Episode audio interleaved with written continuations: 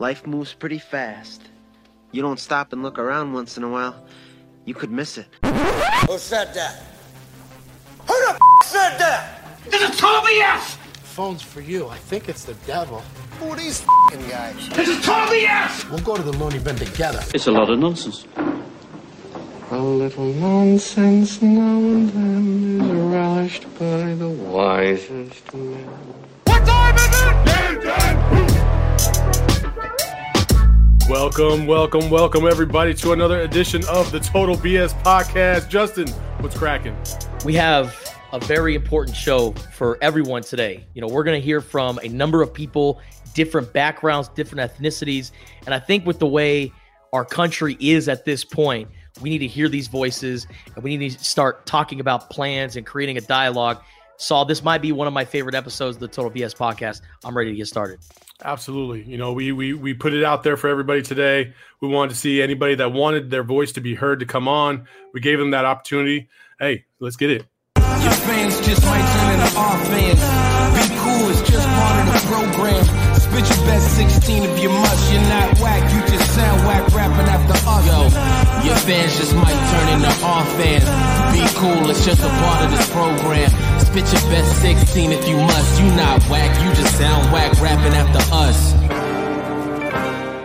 MC Squared just dropped another video, by the way, a whole new album. You can go check them out. They're they're the guys that uh that hooked us up with their sound so we could use it for our our podcast. So much much love to them for doing that. And uh man, you know that's that's a good underground hip hop group. If you got a chance to listen to them, please. MC Squared. Hey, it's great. It's it's great. It's great fun. I have a question. I have a question. Okay. Yeah. How how do you look up MC Square on Apple Podcast or on iTunes? Oh, Like, how do you what? type that in? They're, they're on Spotify. They're on Spotify. So if you're on Spotify, MP2. That's it. Yep. oh okay. I was like, how do you? There's no special way to do the square thing. so I was wondering how.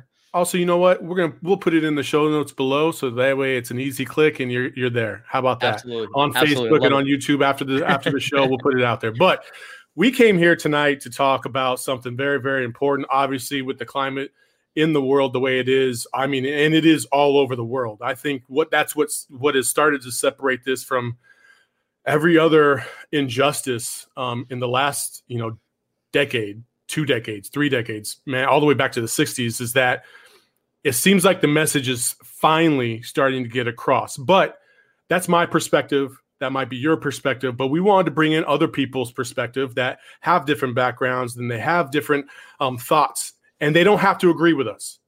That's that's the Yeah. caveat, right? That we don't grow if we only listen to one piece of noise, right? We have to we have to listen to the the entire picture. And this whole message this entire time has listen, listen, especially when it came from black people to white people. We're asking people to listen. And I think that message is getting across, Justin. Yeah, uh, I was at a, a celebration of Black Lives yesterday uh, down here in Arizona, and one of the things that, or one of the, the messages that really resonated with me is, you know, white people were learned to have opinions. That's that's what one of the speakers said. We have opinions, and right now we need to just shut up. You know, we we have two ears and one mouth. So that means we need to listen twice as much as we talk. And, you know, I, I just think now is the time for people like me to not be so opinionated right now because there's a problem in this country. And I think we really need to listen. And if we listen and we come up with a plan and we hear from all these different voices, then we're going to take that step forward to getting better as a society. You know, I was watching Netflix the other night and I watched uh, what was LA 1992. If you watch that documentary, Yeah. it's literally everything that's going on right now. You have people criticizing the looters and you know everything that goes along or kind of the bad things that go along with the peaceful protesting. And people are so worried about the looting and all of that, they're not concerned about the domino that caused all of this. And to think that was in 1992, here we are in 2020 still discussing the same things and you know, we've I like to think that we got better as a society, but there are so many issues that we need to fix. And I'm excited to hear all these voices. Absolutely, absolutely. Yeah, you know what? Uh, let's get into it. Let's go ahead and bring on some of the the people that reached out to us and wanted to be a part of this and, and talk and have their voice be heard. Uh, first, we have a gentleman by the name of Andy Morales. Morales, I'm sorry. Uh, he was he's part of the Amphi School District. He's a teacher. He's been a teacher for 30 years in in the Southern Arizona area. And so, Andy, thank you so much for joining us today. Oh, no problem. And then next, we also have a 24 year veteran. And I say veteran, he's probably going to laugh when I say veteran because this man talks so much trash on the basketball court. Um, and he's a Laker fan, Justin. So there you go. You know, Laker fans unite. Uh, yes! My man, my man Andre Webster is in the house. What's up, Dre? Peace, gentlemen. And then, uh, and then, you know what? Selfishly, you know, as a father, um, I wanted to. I, I've been trying to talk to my kids about what's going on in in the world and how things are doing, um, and and the the perspective that young people should have as we move forward, because they're the ones that are going to carry this torch as we move forward. So, I'd ask my son if he wanted to be a part of this, and uh, here he is. Kellen, what's going on? Hello. He's very quiet, so uh, hopefully we get more than five words out of him today. But uh, Andy, uh, your perspective on this entire thing. I asked you to come on. What what made you say, you know what, I want to speak out today? I just think this the whole atmosphere. I, I saw a story this morning about how the journalists were being attacked in Tucson, and and um, you know,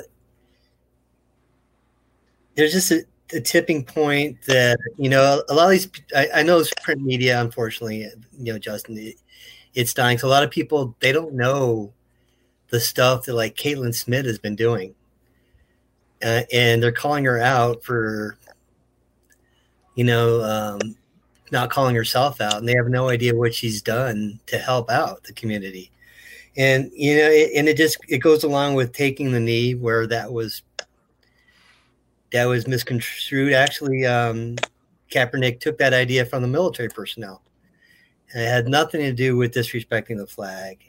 And and and and this whole protest has been co- this protest has been co-opted this in the same fashion where a lot of people are lumping protesters in with rioters and and they know it's not true. And it's really sad that there's another side. Why does there have to be another side to fairness and equality?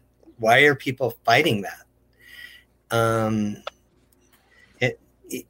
there, there's just a lot that we can go on for, for years probably on on, on, on all this and the, the, Black Lives Matter. Um, it goes back to I don't know. I'm probably the oldest one here. Where in the '60s, uh, black men had "I'm a man" signs. In, uh, that was the sign they had, and and uh, but people and now Black Lives Matter. They don't realize there's a there's a comma and a two after that. It's not you're not a man or your life doesn't matter. Black Lives Matter too. And and so people are, you know, they're it's just sad that people are fighting against that. And I'm just trying to wrap my head around why there's an opposition to that. Um, so you know, just those that, that's where I'm coming from. Andre, uh, you know, uh, that's an interesting perspective. Uh, I think that's one that's shared by a lot of people. Um, you have your own perspective, obviously being a military man, and um, that whole debate about the flag and and you know I think um, uh, uh, somebody said it best. I, I forgot who it was, but they said, "Got to stop using the flag like a blindfold." Um, when it came to Drew Brees, uh, how do you feel about um, this in, entire situation as it stands right now? First, I'll talk about uh, the whole fake usage of patriotism and the flag. Saul, as you know, you and I were both in the military. I've never taken an oath to a flag. I took an oath to defend the Constitution against all enemies, foreign and domestic, plain and simple. And even looking at the Constitution, the Constitution saw my ancestors as three fifths of a human. So it was always skewed. And to me, and I just use myself, I always, I was born in 1965. I always believed this country was moving and truly wanted to be what it said it was. Until November the 4th of 2008. When a black man got elected president, a segment of this nation just lost their their collective crap. They couldn't stomach it. And it has tilted this nation in a way that I never saw before. And, and personally, it caused me to lose faith in this nation because as it gone on, it got worse and worse. It's people. Why is it controversial to say America should give everybody the equality that it says it does? That everybody should be treated with the dignity of a full human being. It's mind blowing to me. Yeah. It is completely mind blowing to me that that's controversial. Like uh, the brother Andy said, Black Lives Matter.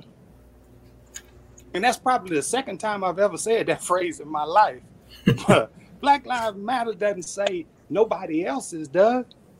I saw a thing today that said, if I said we need to save the rainforest, that doesn't mean I'm saying let all other forests die out. you Yeah. know what I'm saying? That's the Absolutely. same thing as when people say Black Lives Matter. For sure. For sure. Black lives seem to be the one that's under assault. And it's crazy to me, they're under assault by people who are paid to serve and protect them. I can't hear you there, Saul. I see your lips moving, but I can't hear you, brother. I said you just came from covering a protest, correct? No. Hold on. I've got nothing. Okay. That's all right. Okay. No, that's okay. No worries. All right. So um, anyway, let, us circle back to, to what Dre was talking about. You know, he was talking about, you know, equality and how that shouldn't be a controversial topic. And I think now, as we move forward, hopefully still it can't a controversial. Uh, uh, um, hopefully, it isn't a controversial topic as we move forward. Many different people are going to have many different perspectives.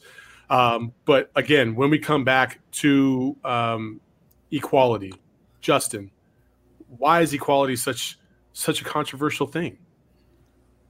I don't know. I, I really don't.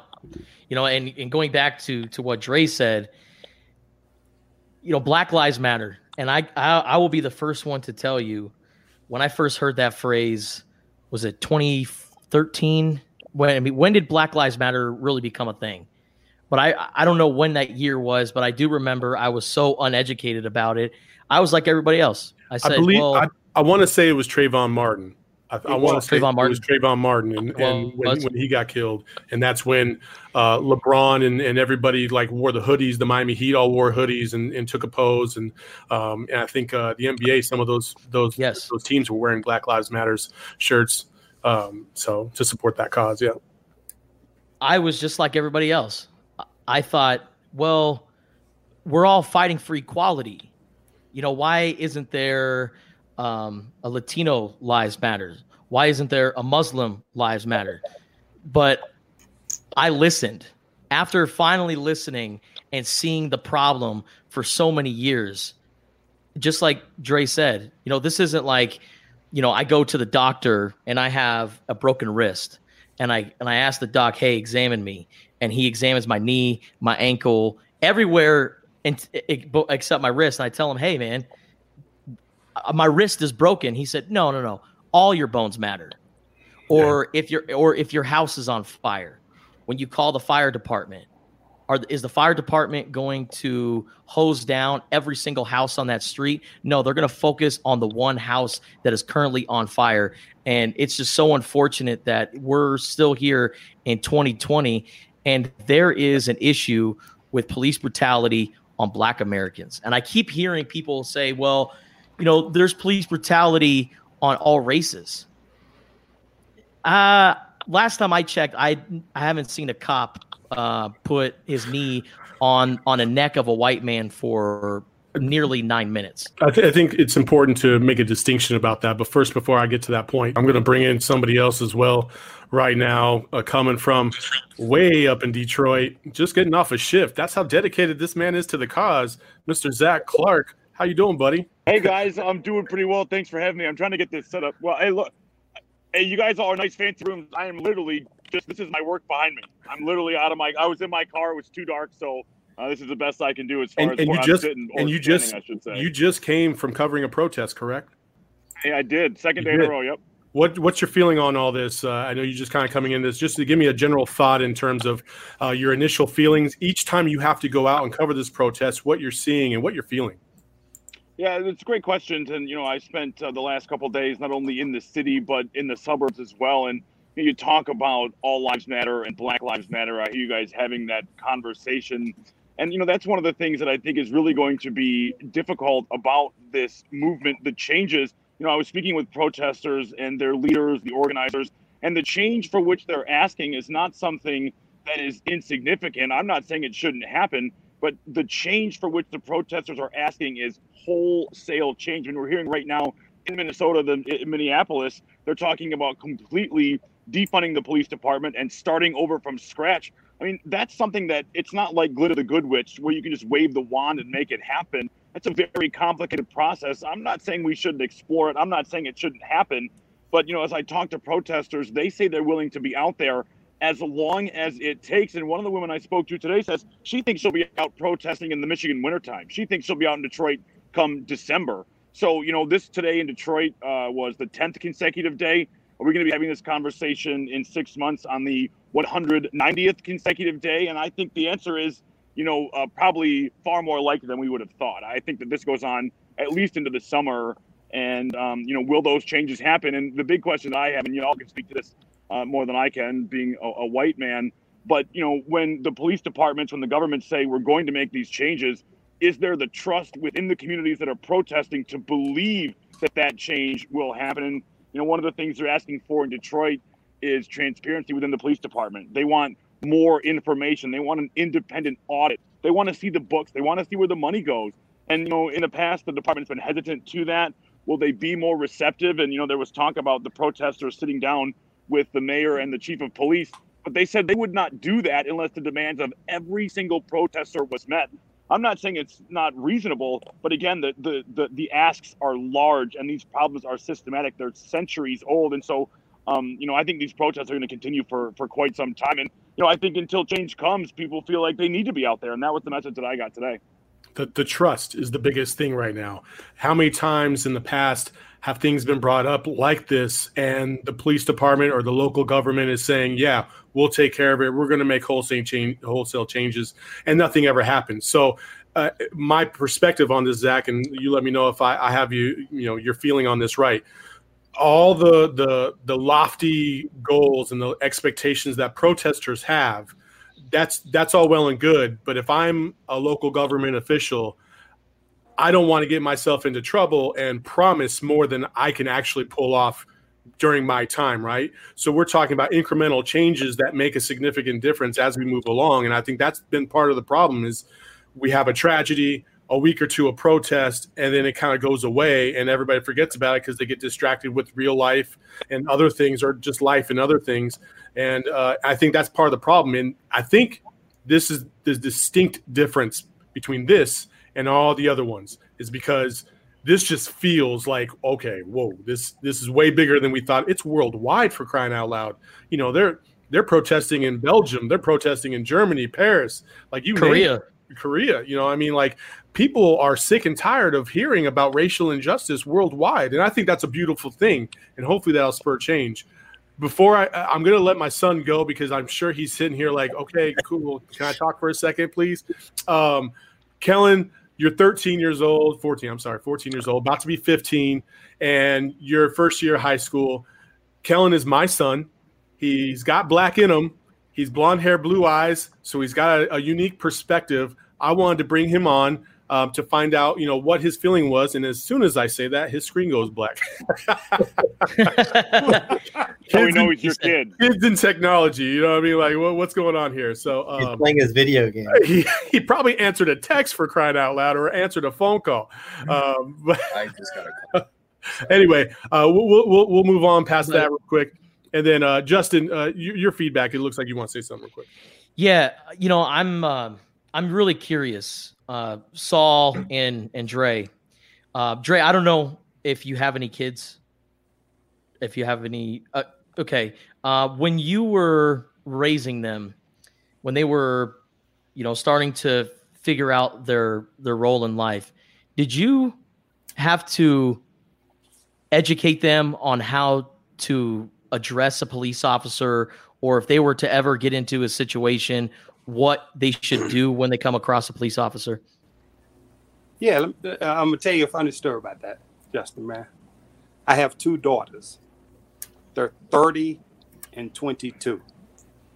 Saul knows this already. My children are biracial, just like Saul's, and it always has made me sad that I've always been thankful that I have girls and not boys, because they're less in danger from the police. You understand what I'm saying? yeah. They and and but they know they've had the lessons too. But the fact that they're pretty and they're females helps them. You know what i'm saying? But they would my wife and i we taught our, our children that you're black and you're white but the world will see you as black that's just straight up and and talking about the police I don't know a black man who hasn't had a negative experience with the cops. Do you, Saul? no. I No. don't know a single one. Not and I'm gonna tell you a funny story. I have a cousin. Her name is Latanya Kennedy. She was a Dallas police. That's my hometown, Dallas, for 31 years. She retired a couple of years ago. 31 years. The Dallas police killed her brother. yeah And the city of Dallas paid my aunt $500,000 for killing her son while her daughter was a Dallas policewoman. Jesus. That's the Man. change. That, that's the change we're looking for, right? Yeah. And it's but but it's more complicated than just the system, right? It's it's it's it's almost a change in complete behavior for some people. You know, I think the screening process is obviously one of those things that desperately needs an overhaul. How you evaluate the psychological factors that go into being a cop. It's not an easy job. It's not for everybody. We all know this. Um, Kellen, you, I was I was queuing you up real quick. Are you back now? I think so. Yes. Kellen, as a, as a 14 year old, um, what what is your thought? And I, I want everybody to hear this because he's a young man and he's trying to figure out life, right? As we all were at 14 years old. What is going on in his mind? Kellen, what is your perspective on all this? Well, um, being in like high school, I have history classes, and we always learned about racism and like just all the things stacking up to it.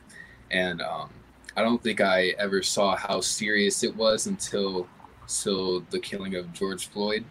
I I feel like it's always been as bad, but just recently, like a veil has been lifted over my head, and then I've seen like this is all happening and all all of the other killings of just black civilians by cops and stuff and it's Kellen, uh, what Kellen? Sorry, I, I don't mean to interrupt you. It, do you think maybe it's because you actually saw the video? This was in broad daylight because there have been a number of instances where you see people defend the police officer and say, "Yeah, but there's always another side to the story."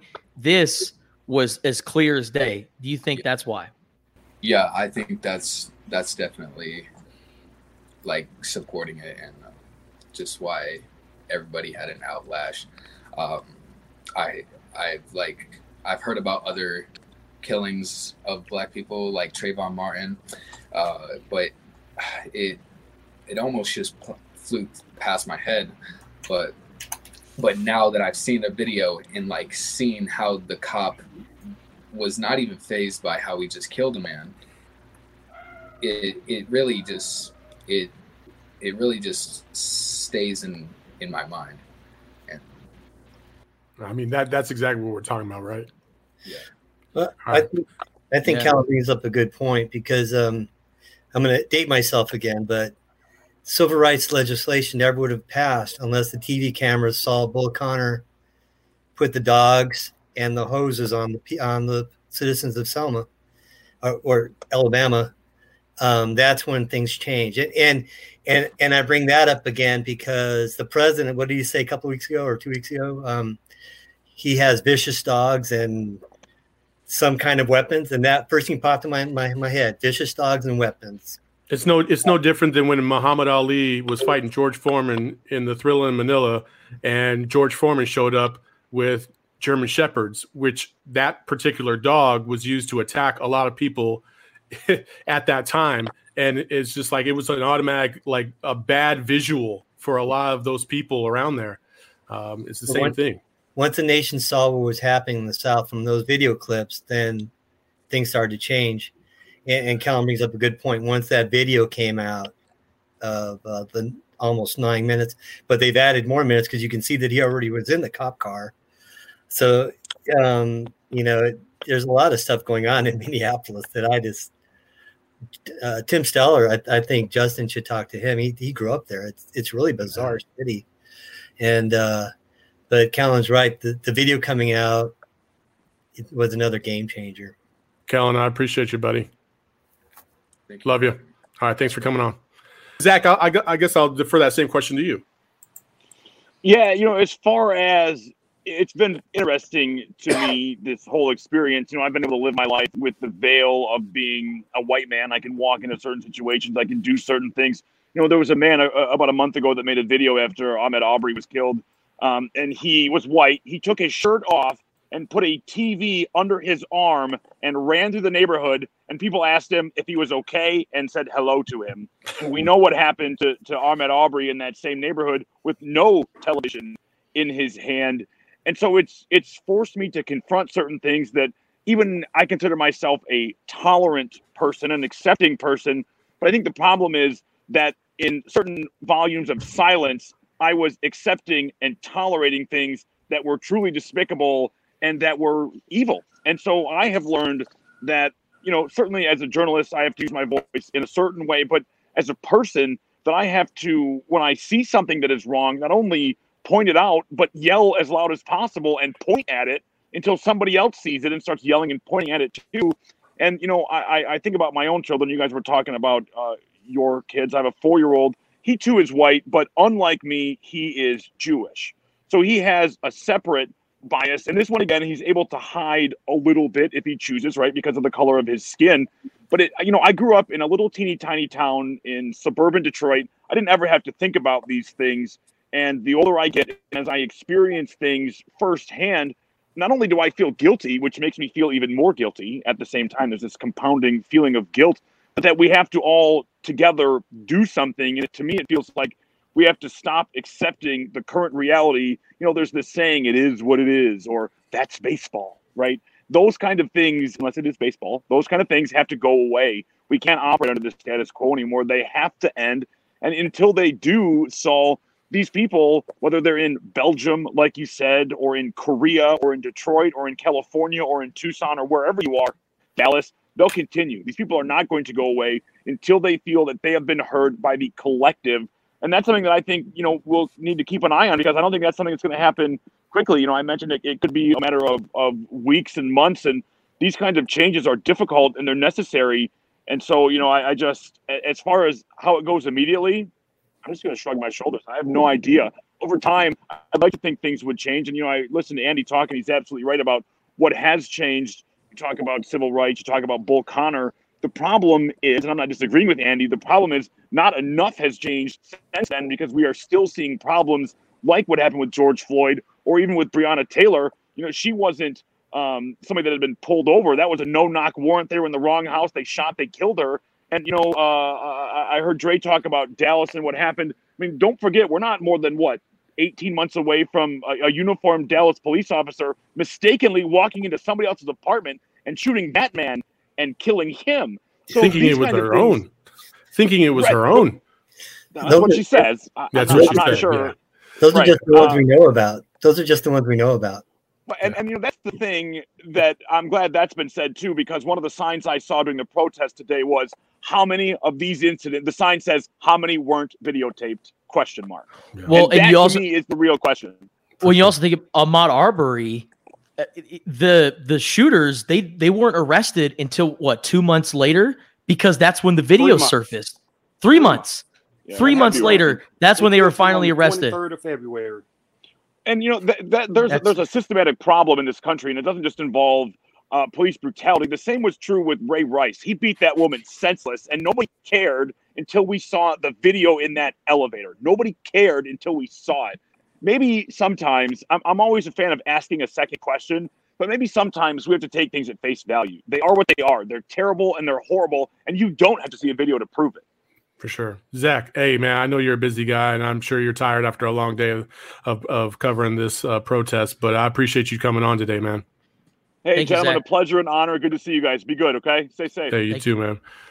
Dre, before we let you go, um, again, from the military perspective, we've talked about this a million times, um, but also as a black man in America, uh, you have biracial children. I come from a biracial background. Um, when you think about what can we do now, right? Um, I, saw, uh, I think the New Yorker put out a, uh, an image and it was a cartoon and it showed somebody keeling over at, at the beginning of the state. I think it was like maybe the state of New York and they were tired. They're like, dude, we're just beginning. Like, what, what are some small steps that you think people should, should keep in the back of their head in terms of going out there and making a difference immediately? Okay. First, I, I'm gonna ask you a question. But I'm gonna say, say something. I agree with you when you say this feels different than anything before it. Yeah. You know, like uh, one of you guys mentioned Belgium. They tore tore down the uh, statue of King Leopold. Yeah. And if you don't know who he is, he killed four million more people than Hitler. But to say that, the protests, I believe they're just getting started, and people got to be in this for the long haul. If you get, if you his, historically speaking, the Montgomery bus boycott that was sparked by Rosa Parks lasted over a year. But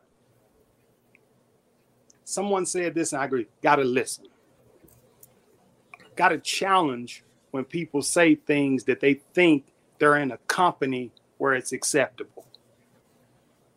Also, when you have to ask questions that you know in your heart of heart is going to make you uncomfortable, the answers Absolutely. to them. Bingo. You got to ask those questions and listen. And don't listen to respond, listen to understand. It's also the responsibility of the, of the responder to understand that they're trying to get some information that they did not have prior to this. Exactly. Right? I like that. And so compassion think both that- ways. Well, and I, and I think that's also what kind of got Drew Brees into some trouble. You know, he Exactly. went into that interview uh, with Yahoo, and you know they asked him, you know, what do you think about the flag and people kneeling? And he straight out said, without even blinking, you know, I, I think it's it's very disrespectful uh, to you know to the flag, considering my grandfather and, and I, I have a couple grandfathers who fought in the war and fought for this country. But the only difference between Drew Brees' grandfathers and a lot of other Black Americans' grandfathers is when they returned to the United States, Drew Brees' gra- grandfather was applauded. He was viewed as a hero. Where when a lot of Black Americans came back from war, it was okay, we're still segregated. You still have to sit in the back of the bus. And that is two totally different things. And I think, you know, Drew Brees should have understood why Kaepernick was kneeling. It was never about the flag, like you guys alluded to. It, you, it's it's like this flag is this blindfold, and I think it it's it was never about the flag to begin with.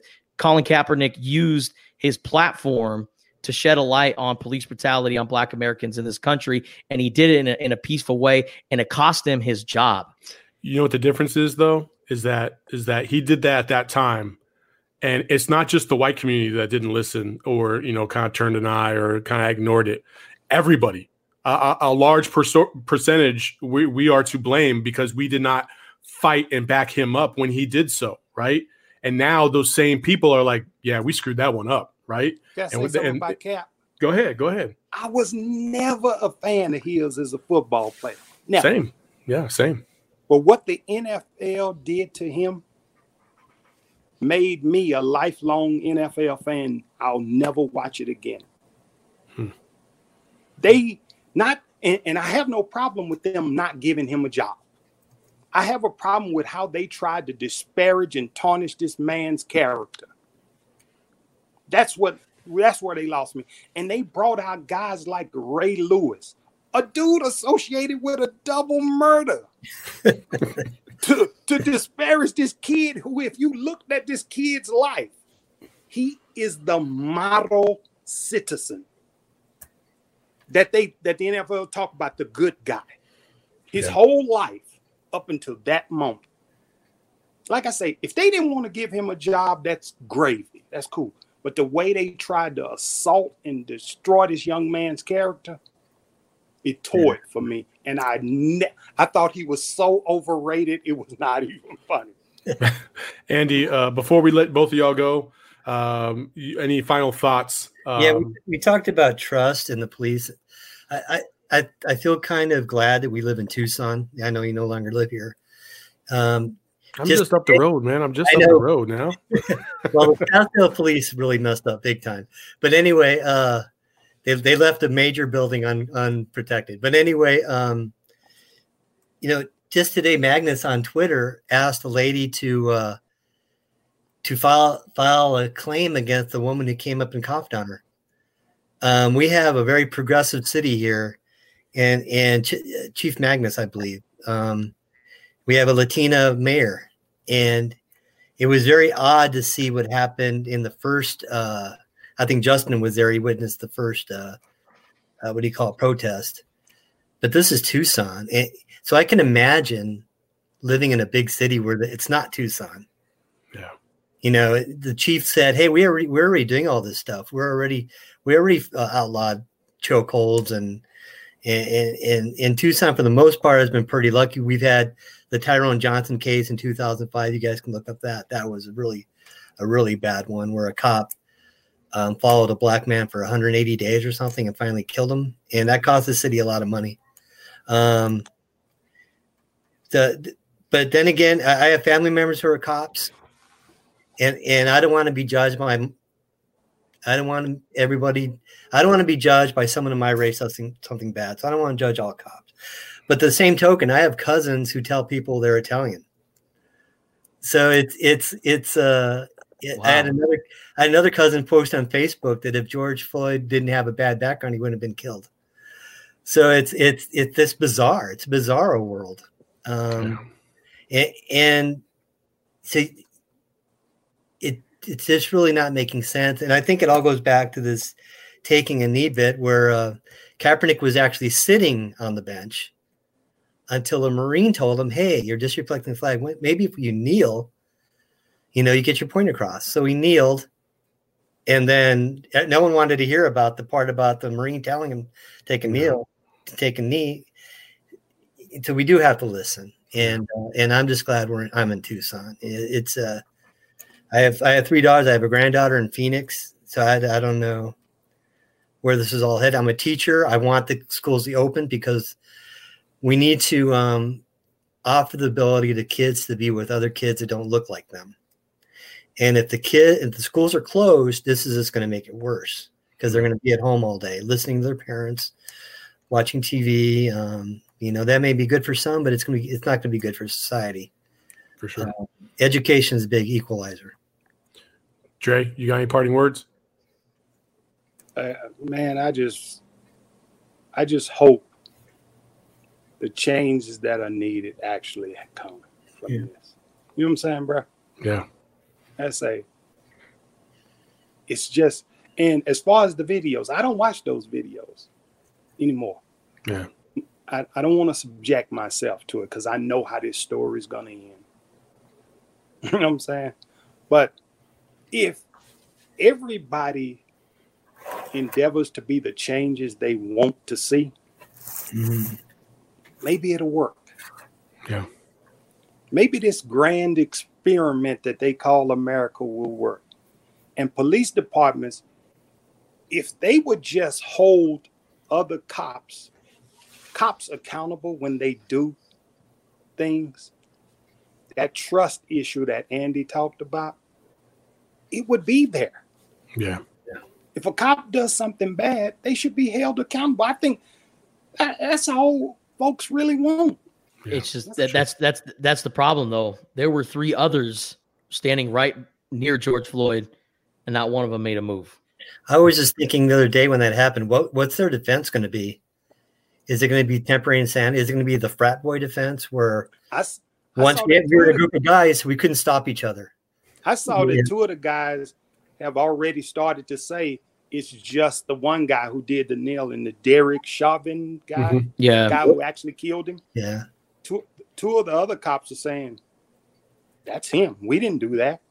Yeah. But another big problem is how powerful the police unions are and how they hamstring politicians, local politicians who try to make changes. We're going to see how strong they really are now, for sure. You know, um, I think the the you know systemic change is coming. Hopefully, it's coming. Um, and I encourage if you don't know um, how to get involved or what to, you know, it, it could be as simple as making the right vote for the right person at the right time. I mean, it, it really is. And you have, I mean, I, I don't know about you, but I know when I voted before, you know, there might be a hundred things on like you know a national ballot, right? You know, a hundred different items. I, I mean, I can't look at every single proposition. You know what I mean? Like, what does it mean? Is I try to read and I'm like, all right, all right, you know, I, I get the gist of whatever. This time, whatever city you're in, whatever you know, uh, I, I forget what district you're in, you better pay attention to who those candidates are because those are the ones that are going to be able to really make some change locally for you. And then obviously at the at the at the state and national level, it's a it's an it's a much bigger story. But hey, Dre and Andy, thank you so much for joining us, man. I appreciate y'all, love y'all, and and uh, you know keep fighting because that's what we're all Thank here. y'all about. for having us. Take care, man. Thank you guys. Whoa! All right then. Wow. I mean, hey, man, I, I- I'll say this. You know, I I try to uh, I, I try to to to walk the line and and and give everybody their voice. I appreciate everybody for their input. I think it was it was tremendous. Um, I always get emotional when when when my kids are involved. You know, Kellen, you know, speaking. You know, it, he was speaking truth. You know what I mean? And and it's great when you see that because you're like, all right, well, at least I didn't screw him up. you know, like I, I I'm- appreciate the fact that that he you know he he had a, a good sense about him and he and he um and he, and he spoke his his truth and what he feels and and I, I can tell that he's thought about that and uh, that's that that means a lot to me. Um, you know, you've been in the protest. I marched on Friday. I wanted to. I think it's good to experience that at least once. Um, Yeah. never done it before because it, it it is it is emotional you know it's emotional and it's good for you to go out there and you know and get off the phone and social media and go see it for yourself how many Yeah. people are impacted by this you know what i mean and so it was good for me to see that now is when the hard part truly starts how do we actually make legitimate change that is going to change the direction of this country. The river is going one way. We need to build a dam and force it to go somewhere else. And that's the hardest part right now. Yeah, you know, I've been and, and you're and you're like me, Saul. We've been in this this sports bubble, y- y- you know, and this whole time over the last several years that you know we've been doing this job, we always we like to contain ourselves. You know, I said there's there's a reason why I went into sports and not politics because I think politics is terrible. It just brings out the absolute worst in people. You know, news is is the same deal. Yeah, you get a lot of lighthearted stories and it's great, but you, you know, there's a lot of tragedy that comes along with it, and that's why I say to everybody, as as you can probably hear my dog barking in the background for some stupid reason, um, but I I highly encourage everyone to get up, go to a protest, and listen. And uh, one of the main speakers at the celebration of Black Lives that happened in Arizona this past weekend, the main speakers told people, like, listen, there were several speakers that went up and spoke. There were performers, and the, the main point that they wanted to come, that they wanted to address was just to listen. Listen to our pain. Listen to what we have dealt with our entire lives. Because Saul, you know, I asked Dre, you know, he about his kids and how he's thankful that he didn't have to raise uh, boys because he would have to talk to them about how they address the police and if they were to ever get into a situation with pol- with police, how would they act? So I've never had that conversation with my father. My brother, who's here with us right now, he's never had that conversation with with our father because white privilege is a real thing. We don't have to worry about something because the color of our skin. We just never experienced that growing up. And, you know, seeing that protest, seeing everyone filled with emotion and, and ready for to make a change, I thought it was great. And like I said, I've been in this sports bubble for so long. For this to finally open up my eyes, it, it was much needed. And I'm I'm ready to make a change. You know, this year 2020 has been shitty for the most part, Man. but I think I it, uh, for the most part, no, No, it's no, been most shitty ever since been the start. The ever good- since January. The only good thing that has happened in 2020 was the birth of your niece. That's it. No, no, she was September. That was oh, September. oh, yeah, right. September, baby. That's right. September babies got to stick together, baby. That's right. I uh, it was it was September 12th. I was just happy it wasn't September 11th for her. You know, just for the future. So that was Yeah. really a bummer. to Gosh. have, you know, but Josh, you're just now joining do I us. sound like I'm in a space shuttle now? Yeah, you you, you sound kind of distant, but real quick, uh, we'll get we'll get your your thoughts real quick. Um, you've seen your brother cover the protests. You've you probably had some heart to hearts uh, with him of of late. Um, your overall thoughts on how we can actually enact change in this country and change for the better. it's it's listen. Uh, I, I I- think my brother and, and everybody else hit it earlier, and it's making yourself uncomfortable. Um, you know, this this past week, two weeks, um, it's been uncomfortable for everybody. And and you know, I've had conversations with friends of mine, my wife. I mean, this is equality is something that it goes. It, it's sad in this country right now, and, and like others have said, I think the fact that the world is protesting this I mean, the world is looking at us. Um, you know, I saw something the other day and it said Canada must feel like the upstairs neighbor to a meth lab right now. You know, because it's like it's we're a mess. Yeah. And and I think, uh, like I said, reaching out, listening, and educating. Um, now, you know, you mentioned it. Now that I'm a father, this, I think it's it's hit me so much the fact that my daughter has to grow up in a world like this. That's that's not okay. And I, I think um, people have seen that the, the change is happening now. There's no more time for waiting. We've waited too long. Black America has waited too long. Um, and and I'm I'm here to support everyone. Even you know it, it, whatever you need. I've made countless donations. Uh, my wife and I have gone protesting multiple times. It's hard again with having a baby. Um, I'm not going to be protesting at midnight. It's just so we found times to protest in the morning, um, and we take her um, and we stay distant. You know, we stay in the in the very back, but um, we we want to be part of the change. For sure. Um, you know, I've I've had conversations with my wife before, and I think it's it's sad the fact that you know I'm I'm the number one demographic when it comes to this country. I'm a straight. I'm 30, so I consider myself middle aged. I'm a straight middle aged white male. You know, Yeah. and the fact that I can go to a job interview and get something over somebody, or or I've never had a bad experience with police. And the, I know many friends that have, and it's a common thing. That sucks, Yeah. and, and that's not right, and that's not what we stand for. Um, so yeah, sorry to talk your ear off. I'm pretty passionate about this, and it's it's really been killing me the past two weeks. So No, it's all uh, good. Thank you guys for doing this. This is this is how it starts.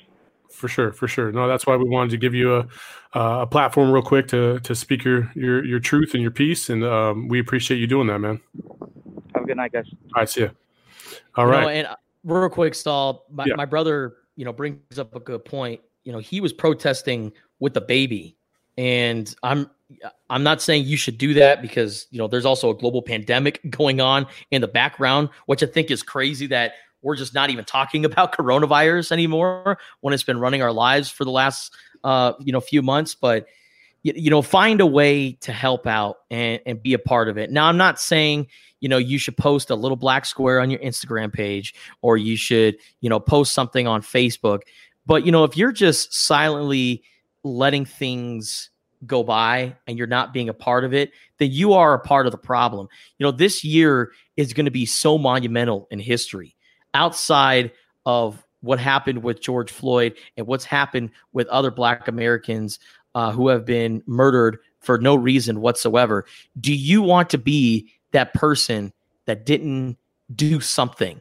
That didn't sign a petition, that didn't vote, that didn't sign anything. Do you want to be known as that person who or do you want to have that on your conscience that you were someone that didn't make a change? You should be a, a, good person about this. Just do something, take action, because you know what?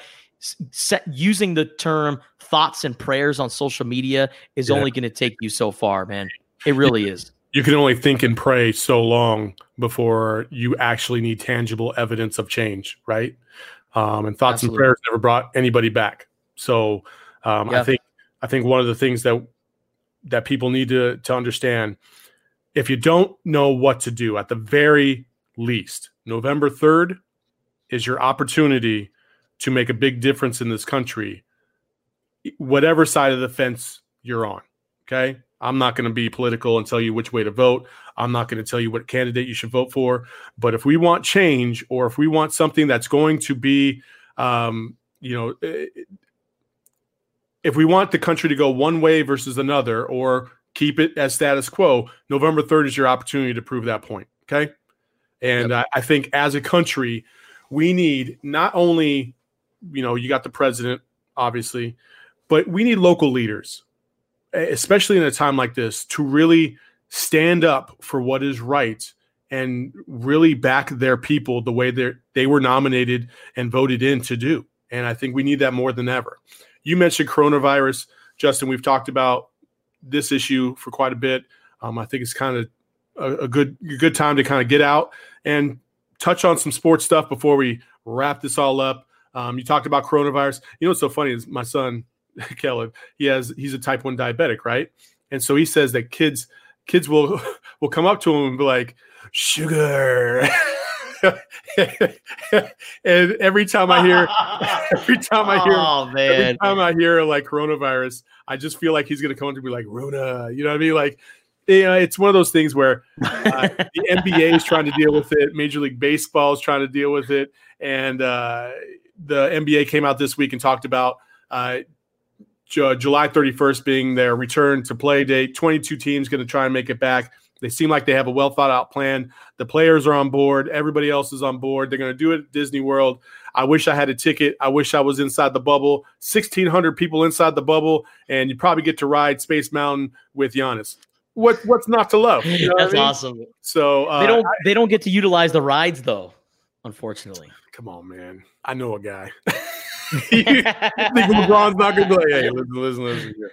Okay, from about three o'clock in the morning to six o'clock in the morning, we got this. Come on now. That's it, man. Midnight you know, with LeBron. There it is. Slogan. Hash it up. Put it out there. Everybody gets mid- free ears. Put it on the ears. Midnight with LeBron. There you go. Midnight with LeBron.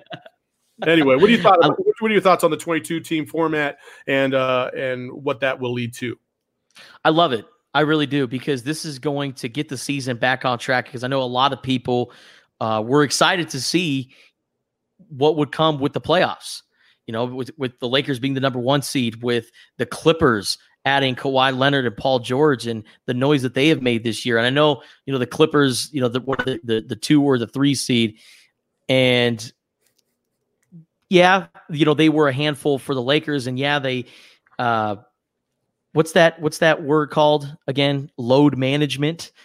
I think we would have seen a healthy Kawhi Leonard and a healthy Paul George. And I really think the Clippers would have been a problem for the Lakers. I mean, and with the Western Conference standings, with the Eastern Conference standings, like I said, the NBA, it was such a, an important year this year. Plus, when you add in all the other things that happened with it, you know, with with Kobe Bryant passing away, I, we want to see the Lakers compete for an NBA championship this year.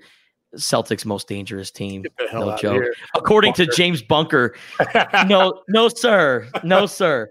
Absolutely Uh, not. But but with 13 Western Conference teams, with nine Eastern Conference teams, I love the way they have it set up because you're going to be able to play eight regular season games. So it's not like you're just going straight into playoffs. I thought if if you're going to go straight into playoffs, you do it right now. That way you can get everything uh, back on track.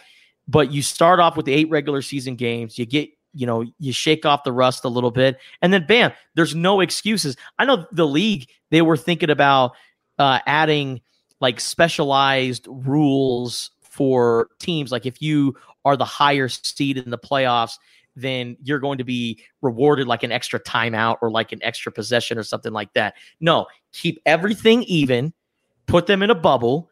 Yep.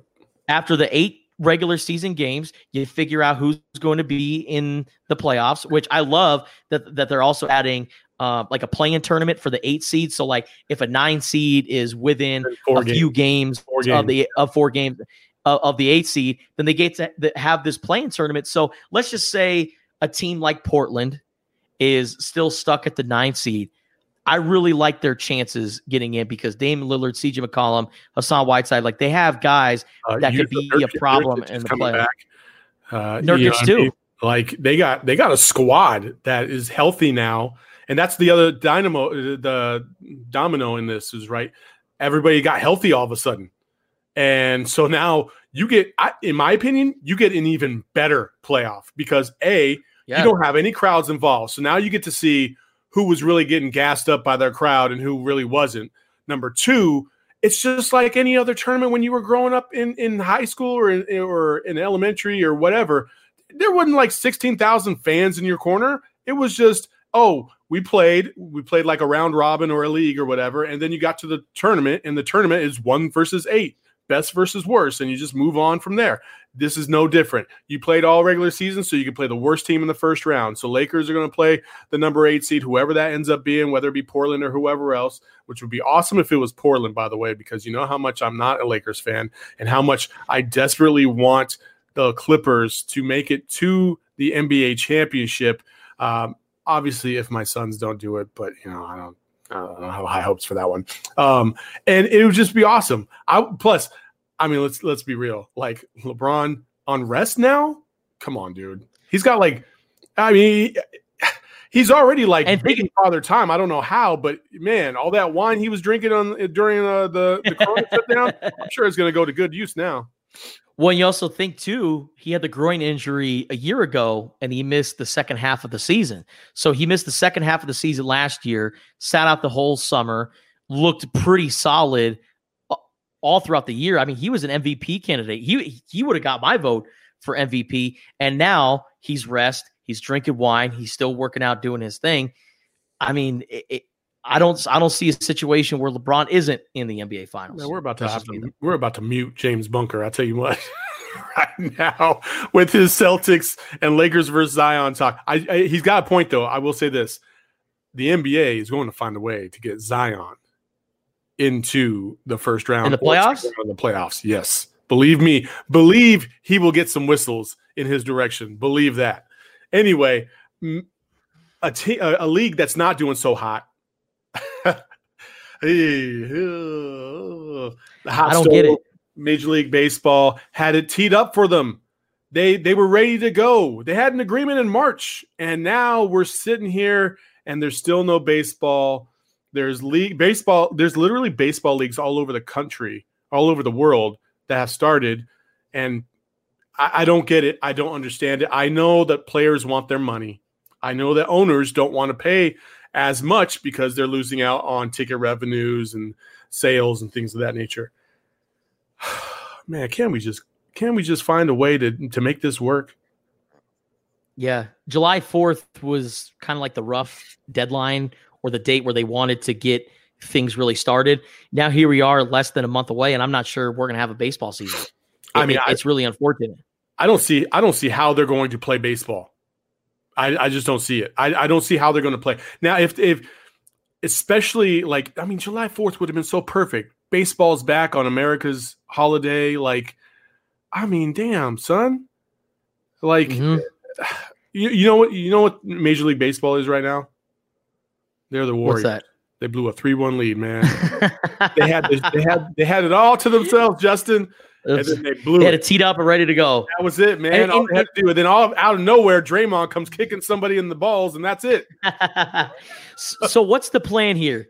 Because I they suggested an 82 game season Mm-hmm. and paying players possibly on a per game basis. Right now, I think it's really up to the players and what they want to do. But there's just there's so many different voices, so many different opinions. I know I know there's a handful of players that want to get back and they want to start playing, but business comes into play. You're professional. You want your money. You don't want to sacrifice a big chunk of the paycheck just so you could play, you know, a few baseball games, especially if you're not going to make the playoffs. So, what do you do at this point if you're Major League Baseball? I don't know. There's a clause in uh, Rob Manfred's uh, in the deal that gives Rob Manfred the power, the Major League Baseball commissioner, the power to in, enact a 50 game season prorated, and the players have no choice because if they back out, then they're breaking their own labor law, and it would not hold up in court. In court, um, so that's like the last like that's the, like the last card he could throw on the that's like the ultimate spade, right? Um, yeah, it's just I don't know, man. And as far as everything else goes, who knows? I know NCAA teams are coming back to their campuses. Uh, some some are coming back this week. Some are coming back next week. Um, I know Auburn um, is bringing everybody back in for workouts, um, and they already have uh, some confirmed uh, uh, COVID cases. who Oh, Alabama. they're, uh, well, Auburn too today. Auburn, Auburn too? Yeah, and so they're going to hold them out, and so it's going to be interesting to see how this all plays out. Um, I think once they get into the bubble of their campuses, they'll be okay. Um, but out, outside of that, it'll be interesting to see how everything plays out nationally. Uh, and hey, you know, obviously, COVID has definitely taken a backseat to everything that has happened nationally. Uh, my hope is, and what I am going to desperately try hard to do on my end, is keep finding information on how people can go out there and help this cause and help really ins- instill some equal humanity for everybody because we all deserve it. We we're not born, you know, when we're born, we don't get to pick what color we are. We don't get to pick what gender we are. We don't get to pick anything that is given to us by the grace of God. Okay, and we shouldn't get punished for that. You know, so Absolutely. um, Justin, my man, do you have anything to add before we wrap it up? we need change. We need change. And I know it's it's it's more difficult and it's a taller task than me simply just telling you, hey, change yourself. We need to change as a country. You know, it, it is so refreshing to see when to see a protest and it doesn't matter what part of the country it is to see so many people different races different ethnicities all come together you know this was a lot different than you know los angeles in in the early 90s this is a lot different than the 1960s but the the message is still the same.